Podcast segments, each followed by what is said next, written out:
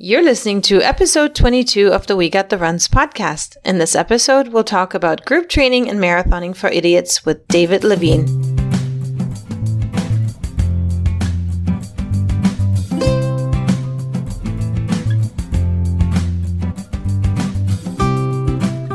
Welcome to the We Got the Runs podcast. We're your hosts, Letty and Angela, and we invite you to join us as we talk about all things running in this podcast, we talk tips, tactics, and strategies to make running a favorite part of your life. Hey, runners! Hey, runners! Welcome back to another episode. Hello, Angela. Hi, Letty. How are you doing? I'm doing pretty good. How are you doing? I'm doing so far so good. That's awesome. So, Halloween is coming up. Have any fun plans? It's next week. That's right. I have fun plans for the kids. Liana, my daughter, is going to be Ariel. And Kai is going to be a dinosaur. Oh, how adorable. What about you? Are you going to dress up? No, moms don't dress up anymore. I wish so it'd be kind of fun to go to a party, but that would be fun. But I guess there's not too many parties going on. Not this year, no. Unfortunately, not. But then again, would you trust somebody to give you candy right now and go from house to house? That's such a good point. Here's your COVID candy. COVID candy. So something funny. My grandma, what she's going to be doing for Halloween is she's going to be creating, you know, when you go to the baseball games and they shoot out the shirts? Yes. So she's going to be shooting out the candy. Oh. because of COVID, she doesn't want the kids coming up to the house. And, and Halloween is a really big deal on her street. So she's going to be shooting the candy out to the kids. Oh, that's so funny. Right? That's going to be funny. Hopefully she doesn't hit anyone. Yeah, I, I think her plan is like to do it kind of in the air so then it will land and then they can kind of pick it up from the floor if they catch it or I don't know, something cute. she better start practicing. It's such a good point. you better tell her, Angela, otherwise there'll be a lawsuit. oh no. my brain again. Everything's about a lawsuit. oh well. Okay, let's listen to one of our reviews. So today's review is from Stephanie432, and she says she loves listening to our podcast. She finds us very inspiring and enjoys all of our interesting and new information that she learns each week. That's awesome. Thank you so much, Stephanie, for your review. And if you guys want to leave us a review on iTunes, we greatly appreciate it. As always, as we always tell you, this helps our visibility and helps our podcast grow. Okay, so what will we be talking about today, Letty? Today, we're going to talk about running in groups with our special guest, David Levine. Running in groups, we're going to be interviewing David Levine. David Levine is the author of Group Training and Marathoning for Idiots. So he'll be sharing some valuable information about what it's like to run in groups, the benefits, the pros, the cons, all of that great information, in addition to some really awesome marathoning tips. Yes, and he'll also tell us how it is possible to train in groups since it goes against everything everybody's coach tells you. Every coach always tells you that training needs to be individualized to be efficient. And um, obviously, not all of us have either the budget or the time for a coach. So, uh, running, running in groups is possible with a coach, and he will tell us how to do that. So, let's talk about who um, David Levine is. David Levine is the co-author of Complete Idiot's Guide to Marathon Training, which came to came out in 2012. He's a certified level 2 coach with US Track and Field and a level 2 coach with US Triathlon. He is also a level one coach with Roadrunners Club of America. He's a three time Ironman and a 77 time marathoner. He has coached and organized the City of Angels Half Marathon Training Group, now USA Marathon Training, for 14 seasons and continuing. Most of the experienced runners in that group and under his leadership have achieved multiple personal records He's coached weekly track workouts for the LA Running Club. He's also been involved in team and, Team in Training triathlon group, amongst other groups. All right. So without any further ado, here is our interview with David Levine. So I'm here with David Levine, a running coach that's very well known in the LA community. Welcome, David, and thank you for joining me. Hi. It's good to be here. So, can you tell us a little bit about yourself, starting with who you are, where you're from, and what do you do for a living? Well, I, I haven't really figured out who I am yet, but maybe that'll come in another 50 years or so. But um, I, I actually do have a full time job working at Sony, which enables me to do all those kind of exciting things that I do after hours with coaching and that kind of thing. Um, I'm a level two coach with USA Track and Field, and a, a level two certified coach with USA Triathlon. And both of those are in the endurance category. You specify when you get to level two. And, you know, you can do uh, hurdles or throws or I'm in endurance. And uh, I wrote the complete, co-wrote, co-wrote the complete idiot's guide to marathon training, which was in several countries about, I want to say it came out about eight years ago. I coach a group called USA Marathon Training in Griffith Park, and I help out with coaching the LA Running Club and um, SBRC, South Bay Running Club. And I had a hand with many others in starting all three of those clubs. So um, I guess you could say I've been around. You have been around, yeah, and I definitely recognized your face during basically all my marathons whenever I used to live in LA. Any kind of marathon that was either local or close by, I would always see your face and you always had something good to say, always a nice cheer. So I'm sure not just myself, but all the runners appreciate that.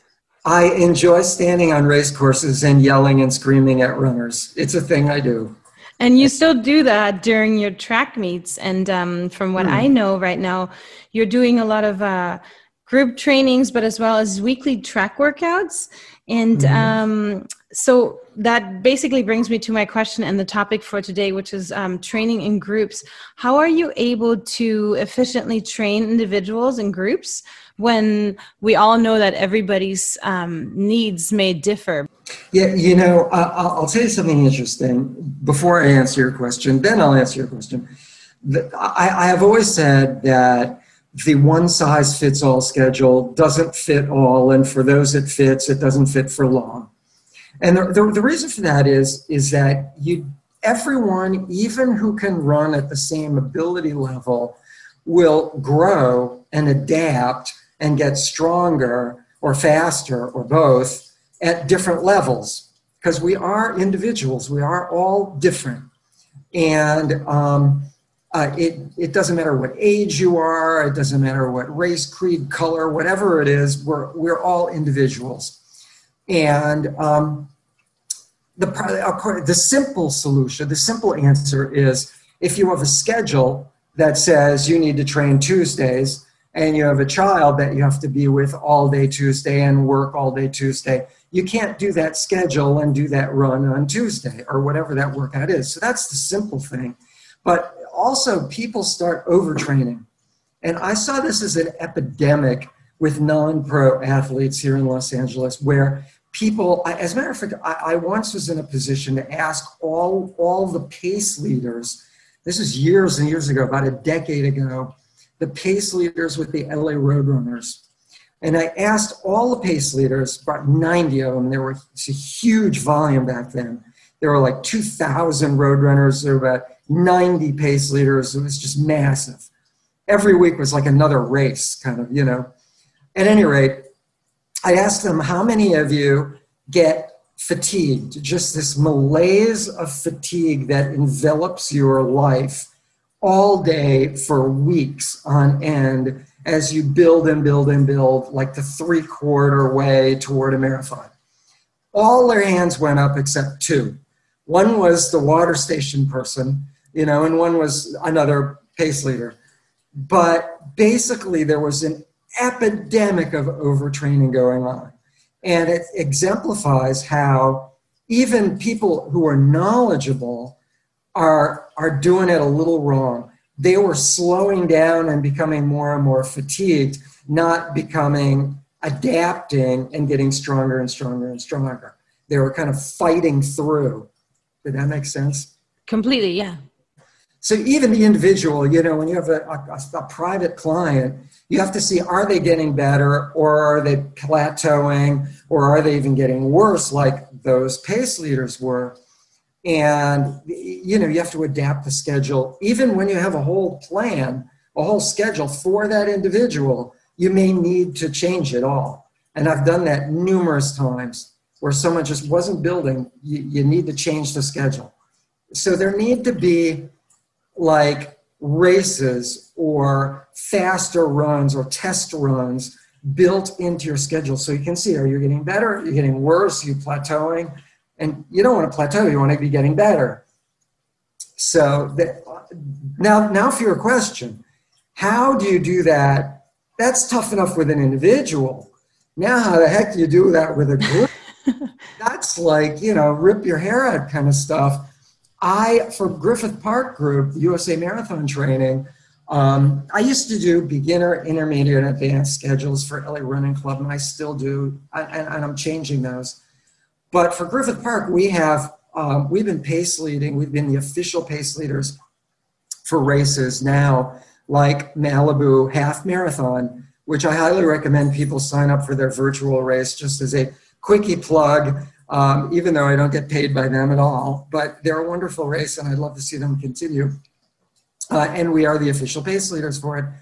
But we have every 15 minutes another pace leader. So we have groups in our training camp for every 15 minutes, right? So I've created a schedule for each of those 15 minute finish time groups. So it would be like hour and a half finish time, hour 45, two hours, 215, two hours 30. Each one of those has a different group in our training camp. Now, the slower groups I find cannot do as much speed work. Here's the thing my theory, and I've not really heard this, but it just so makes sense from an empirical view, just what I see. People are slower has zero to do with motivation. the most motivated people I've ever met in my life are some walkers, people who cannot run I mean, just serious motivation. I've seen them lying on their back at the end of a marathon. They've done it. They, they've pushed themselves to the hilt. They're out in the cold rain and storms. It's nothing to do with motivation. People who are slower are slower because they're tighter um, and they're not quite as strong in areas where they need to be strong, like your quads, your hamstrings, your glutes, especially, that kind of thing. Um, especially tightness slows people down. So I find that there's a greater risk of injury for those who are slower, so they, they're not really able to do as much speed work. So normally with somebody who's doing less, all right, this is getting very technical and mathematical, but I apologize for this boring diatribe. But um, for those doing less than 60 miles a week, keep in mind pro athletes will do up to 140 miles a week. But those doing less than 60 miles a week, you probably want to get about 80% at, of your total volume at less than marathon race pace. Now, I could go on a long reason why, but less than marathon race pace, you're, you're really working what we call endurance, is just a general term. Endurance, take you farther. Um, the 20% is speed work. Over 60, per, 60 miles, then you get into like 80, 85, 15, because you're doing so much, you don't want to just beat yourself up with too much high intensity work. But okay, now let's get back to slower people. Slower people, as you come down with each one of these 15 minute increments for a half marathon distance, um, I give them like 5% less high intensity work or 2.5% less high intensity work because the slower you are, the tighter or weaker you are, the more susceptible you are to injury. So there is that element to group training that I have found personally necessitates reduced injury. And we have very few injuries because of that. You know, faster people can, can recover quicker. That's why they're faster.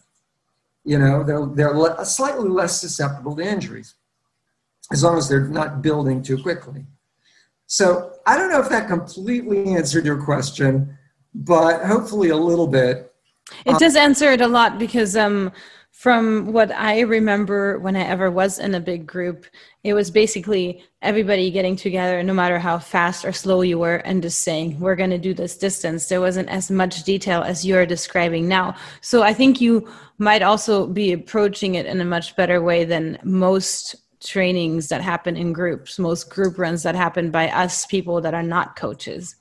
Thanks. You know, I will tell you one more thing um, and that's that I have never told a group to speed up. I have regularly told a group to speed, slow down. And that's where they're really getting their endurance, their ability to go farther. And because of it, our group in Griffith Park has consistently had about a 60% PR rate, meaning people are getting faster with every race we train for um, at about a level of 60%. Two years ago, LA Marathon was more like 70%. And that's like ridiculous. That, that, that uh, we don't, I, I never mentioned PR rates until after the race. How'd you do? And we all get together and show hands, and like almost everybody's hand will go up as having a PR, those who are experienced marathoners. So, getting a majority, most people just train too fast they don't get that endurance by going low intensity. That's a huge mistake right then and there. And I could go on and tell more and more stories about other groups.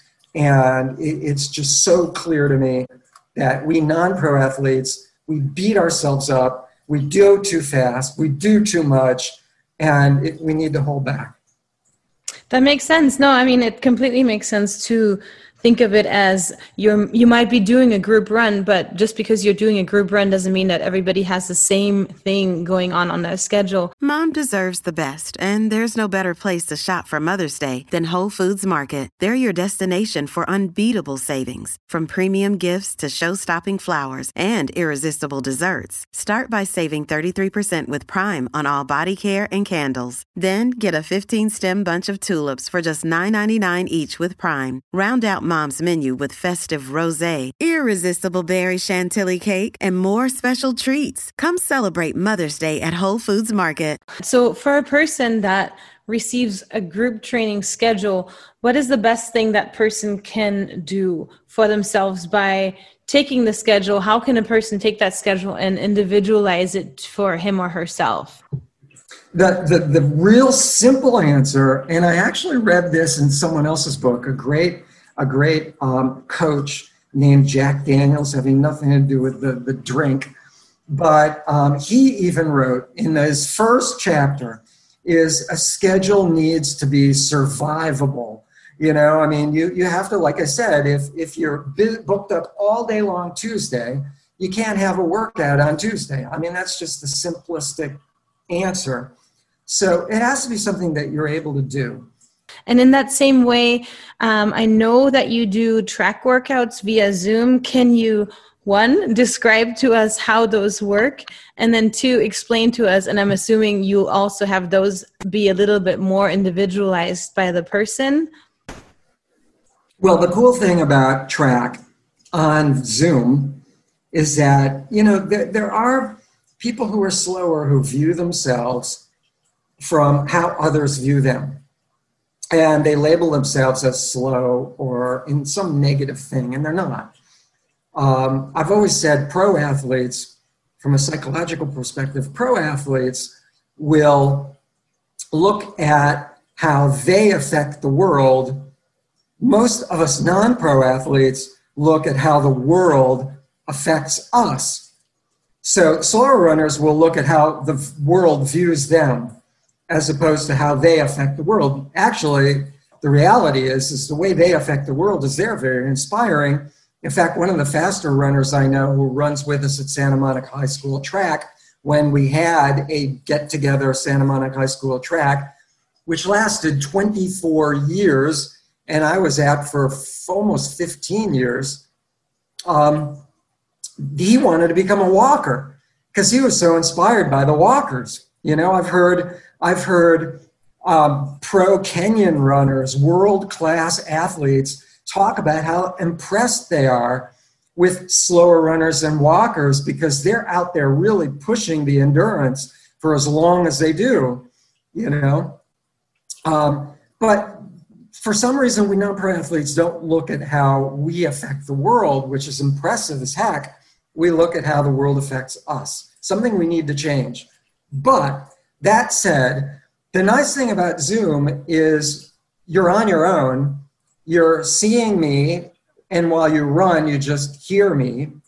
Um, if you have earbuds or a headphone, it helps. But even just cranking up the volume on your cell phone, you hear me the entire time, which, in my way of thinking, sounds like a nightmare having to listen to me throughout an hour track workout.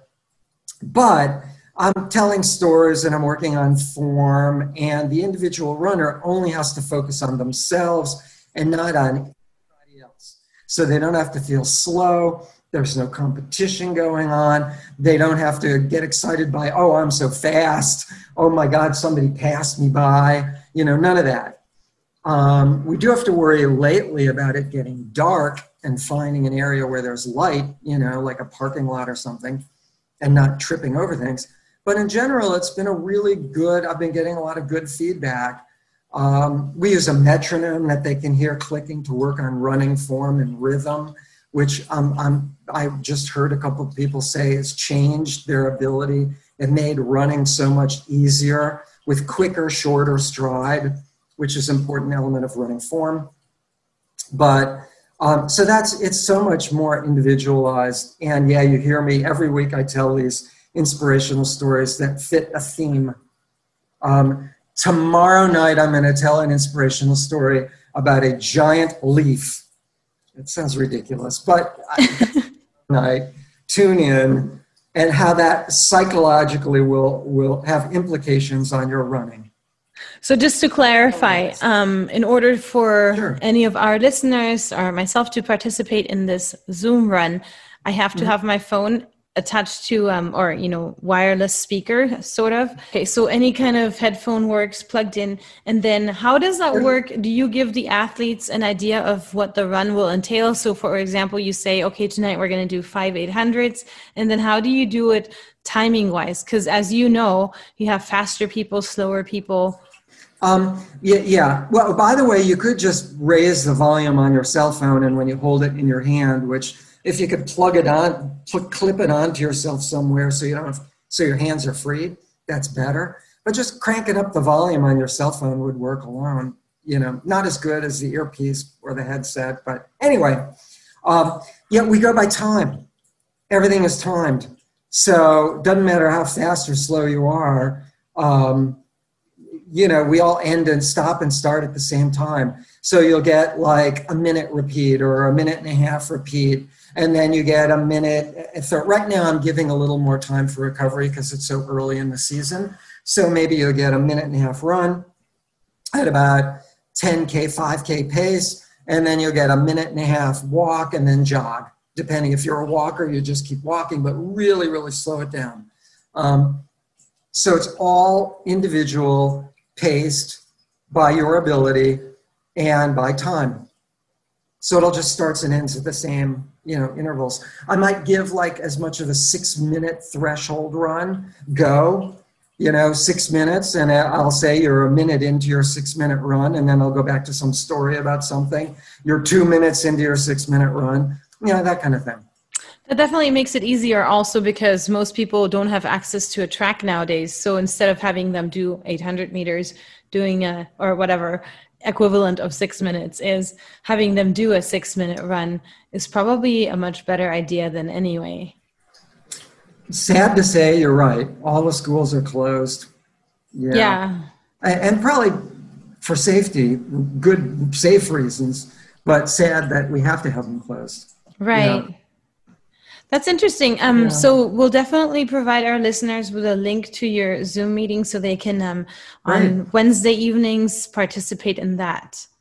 I, I, should say all I need to do is just click on the link they're in, and uh, it's free. It's sponsored by the LA Running Club. They sponsor the Zoom channel. So, but there are a lot of other groups that actually help facilitate, like what you're suggesting um, the LA Tri Club, LA Leggers, USA Marathon Training, South Bay Running Club, Malibu Half Marathon, um, all promoted. So it's it's getting it's kind of growing a little. And are those Zoom meetings available to listen to for people that may not live in your same time zone? Are they available to listen to through another link somewhere? Uh, we do, uh, same link, but we do have someone in Washington, D.C. that does our workout. It's a little later their time, three hours, but different. But we do have people all different places who do our workout. So, yeah, you just click on the link wherever you are in the world. That sounds awesome. So to go back to um to go back to a little bit about what you said with the group running, I wanted to ask you since you've seen so many people for the newer runners, what are the most common problems that you see people struggle with when they begin running? So the beginner immediately is working harder than the more advanced athlete. That's the biggest thing that advanced athletes don't understand about beginners is they're already struggling from moment one. And the beginner needs to slow down even more than the advanced. Already, the advanced are doing too much often that leads to overtraining, training too fast. But the beginner amplifies that. You know, the beginners want to jump up too quick, so they get injured sometimes. Um, they may be weak or tight in some areas because they haven't been running before. They, so they absolutely, whatever the problems of the pro athlete and the advanced athlete, the beginner athletes multiply that. Um, they need to start slower. Just walk. Walking is a wonderful thing, this way to start. Just start engaging muscles. You know, if you've been sitting on a couch for a long period of time, just walk and then throw in 10 seconds of running. And after a couple weeks, you know, throw in 20 seconds and 30 seconds. And pretty soon you'll, you'll be getting better and better and better, stronger and stronger and stronger, less risk of injury. You'll build endurance, which is so critical to being able to do a longer period of high intensity. You know, you can't really do much of a track workout if you don't have any endurance. The endurance comes from the slow work. So that the beginner has no slow work. They need to just slow it down. It does make a lot of sense, though, when you're explaining it with um, how difficult something feels when you're new at something. And um, along oh, the line, yeah. since you have so much experience, as you mentioned earlier, you wrote a book called The Complete Idiot's Guide to Marathon Training. And so, along the lines, is this a book for beginners or is this also for more advanced runners? It's more geared toward like beginner intermediate. And can you tell us a little bit about the book and um, let us know what oh. is in the book, what parts there are to it? it? It really does start with the first bare simplicities of marathon training, like get the proper clothes. You know, I mean, we, we all, you know, you get the nylon, the poly, the, the, the nylon shorts or whatever they, you know, um, the polyester shorts and the polyester shirt and the, you know, all that stuff. Um, and then it talks about science and some of the things I've touched on briefly.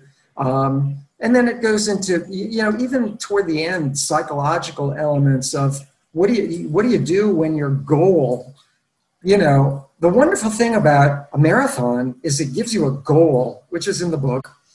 And some of the happiest people I know are people with a goal. But the problem is, is once you finish that goal, it's, it's probably the most definitive end to a goal you could ever have in your life. You cross a finish line, which defines the end of your goal. You get a medal around your neck, which defines the success of your goal. And then in email or on paper in the mail, you, you get a, a, a diploma kind of thing that even signifies you can put it on a wall that says you completed your, your goal. But the problem is what happens when you're done you know, my wife did 52 marathons in one year to raise money for cancer. And after that, it was this horrific, amazing, amazing goal. But after that, it was this horrific experience of, well, now what the hell do I do with my life? It's over, you know, it becomes kind of depressing. Um, so we, we talk about that. And the, the simple answer is get another goal. You know, find, find something. I've, I've found that people who do marathons suddenly come up with this realization that the world is, is available. There are so many things that they could do they never dreamt they could do before. And it becomes, I, I, I knew one person went into molecular biology after completing a couple marathons simply, and no one in her family had ever gotten a college degree just simply because she got this idea in her head well you know if i can do a marathon i don't look like a kenyan you know i don't look like a faster but if i can do that maybe i can do this. And she did. She became a doctor you know first college graduate in her family. Um, so there's an element of that in the book and a lot of other stuff. It's uh, about 300 something pages. And it has to be something where if you're exhausted um, you know, you need to throw in an extra either day off or very much tapered day. Yeah.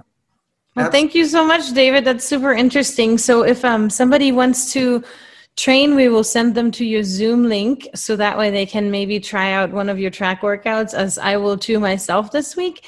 And then, um, right. how is a good way for people to get in touch with you? Do you have a website or um, Instagram handle, Facebook, email, all that?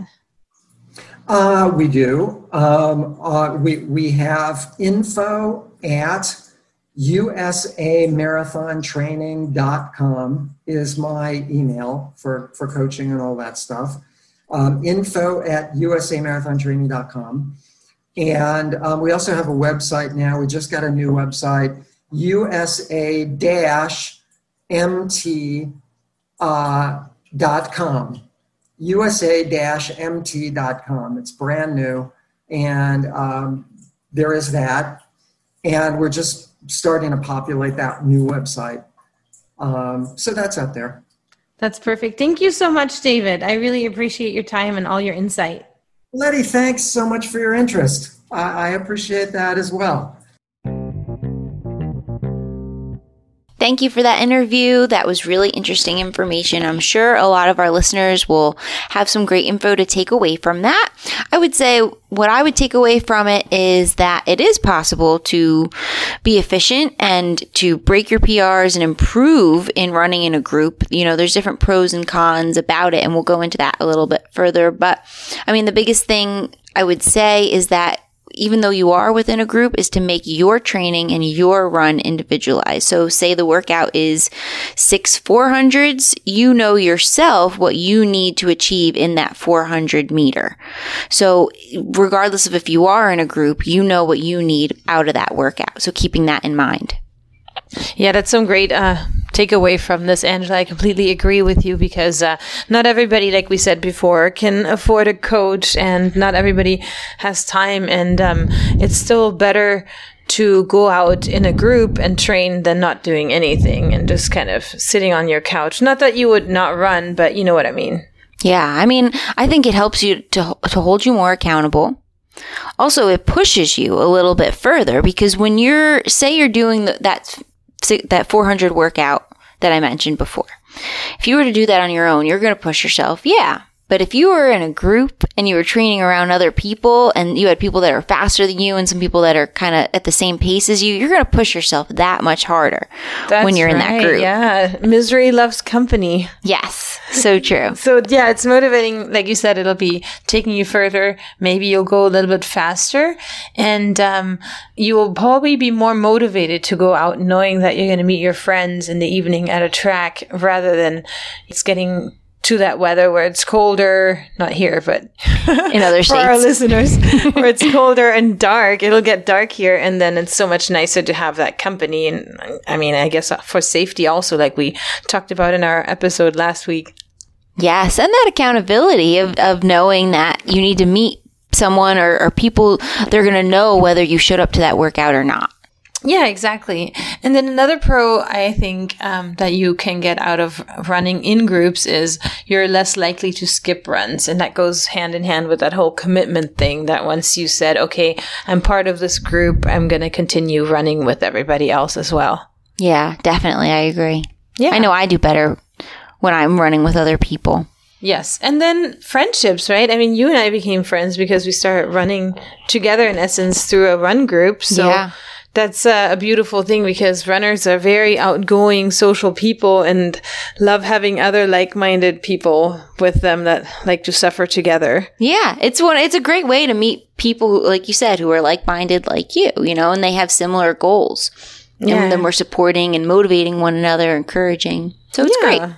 Like this podcast is an example of that. exactly. This is for our love for running and a way for us that while injured, We can still encourage and and enjoy our love of running, even though we can't actually run at the moment. exactly, you hit the nail on the head. Is that a saying? It is, right? yes, We're a little uh, derailed. off topic. All right. So for all the solo runners that are listeners, Angela, you just moved to Fort Myers. What did you do when you moved somewhere new? How did you find all your running friends? Because it seems like you have a ton of them now. It's actually funny. So when I first moved here and I was picking apartments, I was telling a friend this before I even chose the apartment. I was looking at the surrounding area. Okay, well, where am I going to run? Oh, but that's so logical, though. Isn't that normal to do? I know it's it sounds normal to us, but probably not to other people. They're like, you know, where's the nearest grocery store? And, Oh, right. and we're like, yeah, where are we going to run? It's so funny. Yeah. That is so funny. Yeah, because you do look at your surroundings. Oh, Oh yeah, gosh. right away. First thing I did. but anyway, so then the second thing you do is you want to start to look up running groups and running clubs. And it's funny when I looked that up, all the clubs that I found were in kind of surrounding areas and not the group that we're actually involved in. I never found that group. The only reason that I found the group is my probably second week here.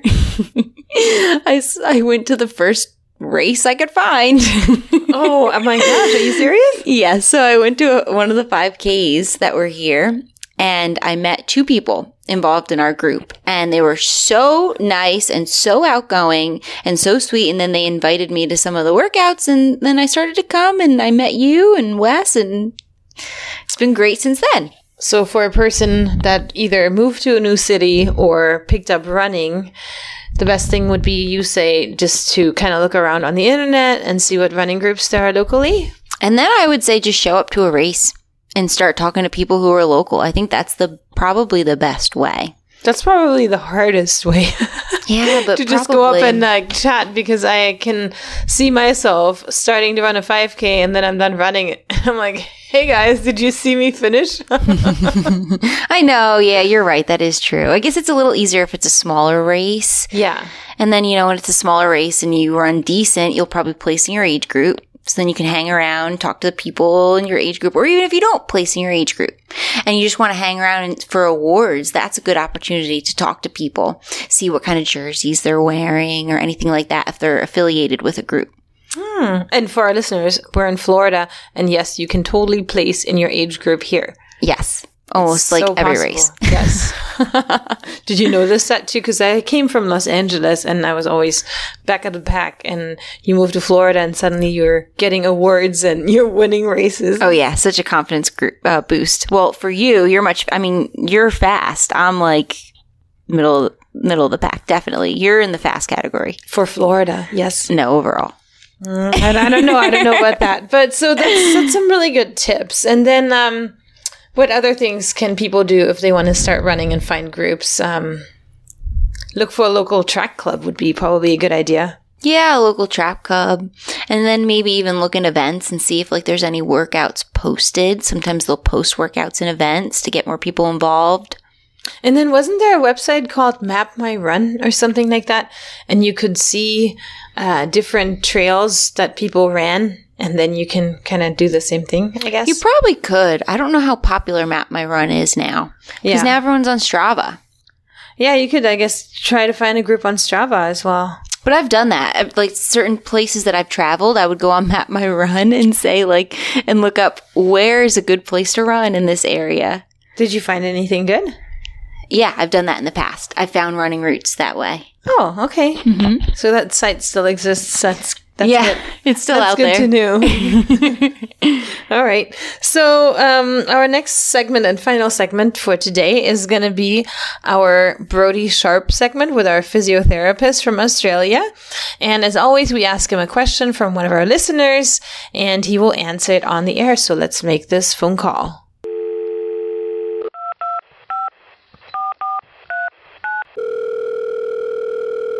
Hey Brody. How are you doing? I'm good, Letty. How are you? Wonderful. I have a question for you from Sarah Reese. Sarah Reese says, after her run, either hard or long, she has pain on the top of her foot that takes about a week to go away. What could that be? Okay. Hi, Sarah. Good question. Um, most in most cases, when I see a runner who has pain over the top of their foot, uh, the first thing I go to is um, what their orientation is around their shoe because on the very top of your foot you've got a lot of tendons you've got a lot of ligaments you've got this retinaculum that holds everything down and that they can be very prone to rubbing and be very prone to just getting irritated if they are rubbing over one another. So one thing i would look at is seeing what your shoelaces are doing. A lot of times uh, if someone does have pain on the top of their foot some of the corrections i make is over that irritated area, just don't tie the shoelaces as tight and then see how it feels. And when you're mentioning it's usually during during a long run or a hard run, I would say the long runs there's probably more rubbing than usual as you uh, just are going through more repetitions. But as you're going harder and as you're hitting the ground harder, that rubbing might be more excessive. So uh, I would take that as a consideration. I would um, if you're saying it's taking about a week to settle down, that's quite a long period of time. So um, it's not just something that you can just ignore and continue doing. Um, yeah, so that would be my first point of call. If that's still not settling things down, we might need to in, um, impact or might need to investigate something uh, around bony stress, like anywhere around the foot that does get sore with harder runs. We look at see if there's any bone stress reactions. Uh, so that can be definitely dealt with with a physician or um, a medical health professional just to rule out a, a, stress fracture or any bony stress because we don't want that getting too aggravated if uh, it's misdiagnosed or not picked up. Wonderful. And if Sarah wants to contact you directly and maybe give you a little bit more detail, how can she reach you? Uh, so I do have my website. It's breakthroughrunning.physio. So uh, I do have a contact form sheet on there if you want to uh, reach out. Perfect. Thank you, Brody. You're welcome. Thank you, Brody, always providing us with great information about how we can get healthier and run better. All right, guys. So let's close out the show with a few running jokes. Are you ready, Angela, for this one? I am ready. All right. First one, random running running joke from the internet is um Woke up in running clothes. Really admire drunk me and her ambitions. I think some people might be able to relate to that during COVID. Yeah, I bet. I heard it's pretty bad drinking during COVID. Okay, next one I have is I still can't believe our husbands think it takes us two hours to run seven miles. We still have an hour left. Where do you want to go for lunch? so true. So I guess they're going out to lunch the other hour chatting. I mean, you never just go run. Yeah, definitely. It takes a little bit longer. Lauren Fleshman tweeted that awkward moment running near a friend's house when you can't text, when you want to text them, hey, can I poop in your bathroom real quick? That's funny. Yeah. Or, hey, if you are on the treadmill next to me, the answer is yes, we are racing. Oh, jeez. I can see you doing that. Come on. How can you not? All right. So thank you so much for listening to today's podcast. We look forward to hearing from you. Please like us on our multiple social media platforms and we look forward to, well, connecting with you soon and look out for next week's podcast. Thanks, guys. Thanks for listening to this episode. As always, we hope that we were able to provide you with something of value. Make sure you like our Facebook page and follow us on Instagram. Our account you can find under WGTR Podcast. Thanks. Until next time, have a great week of running.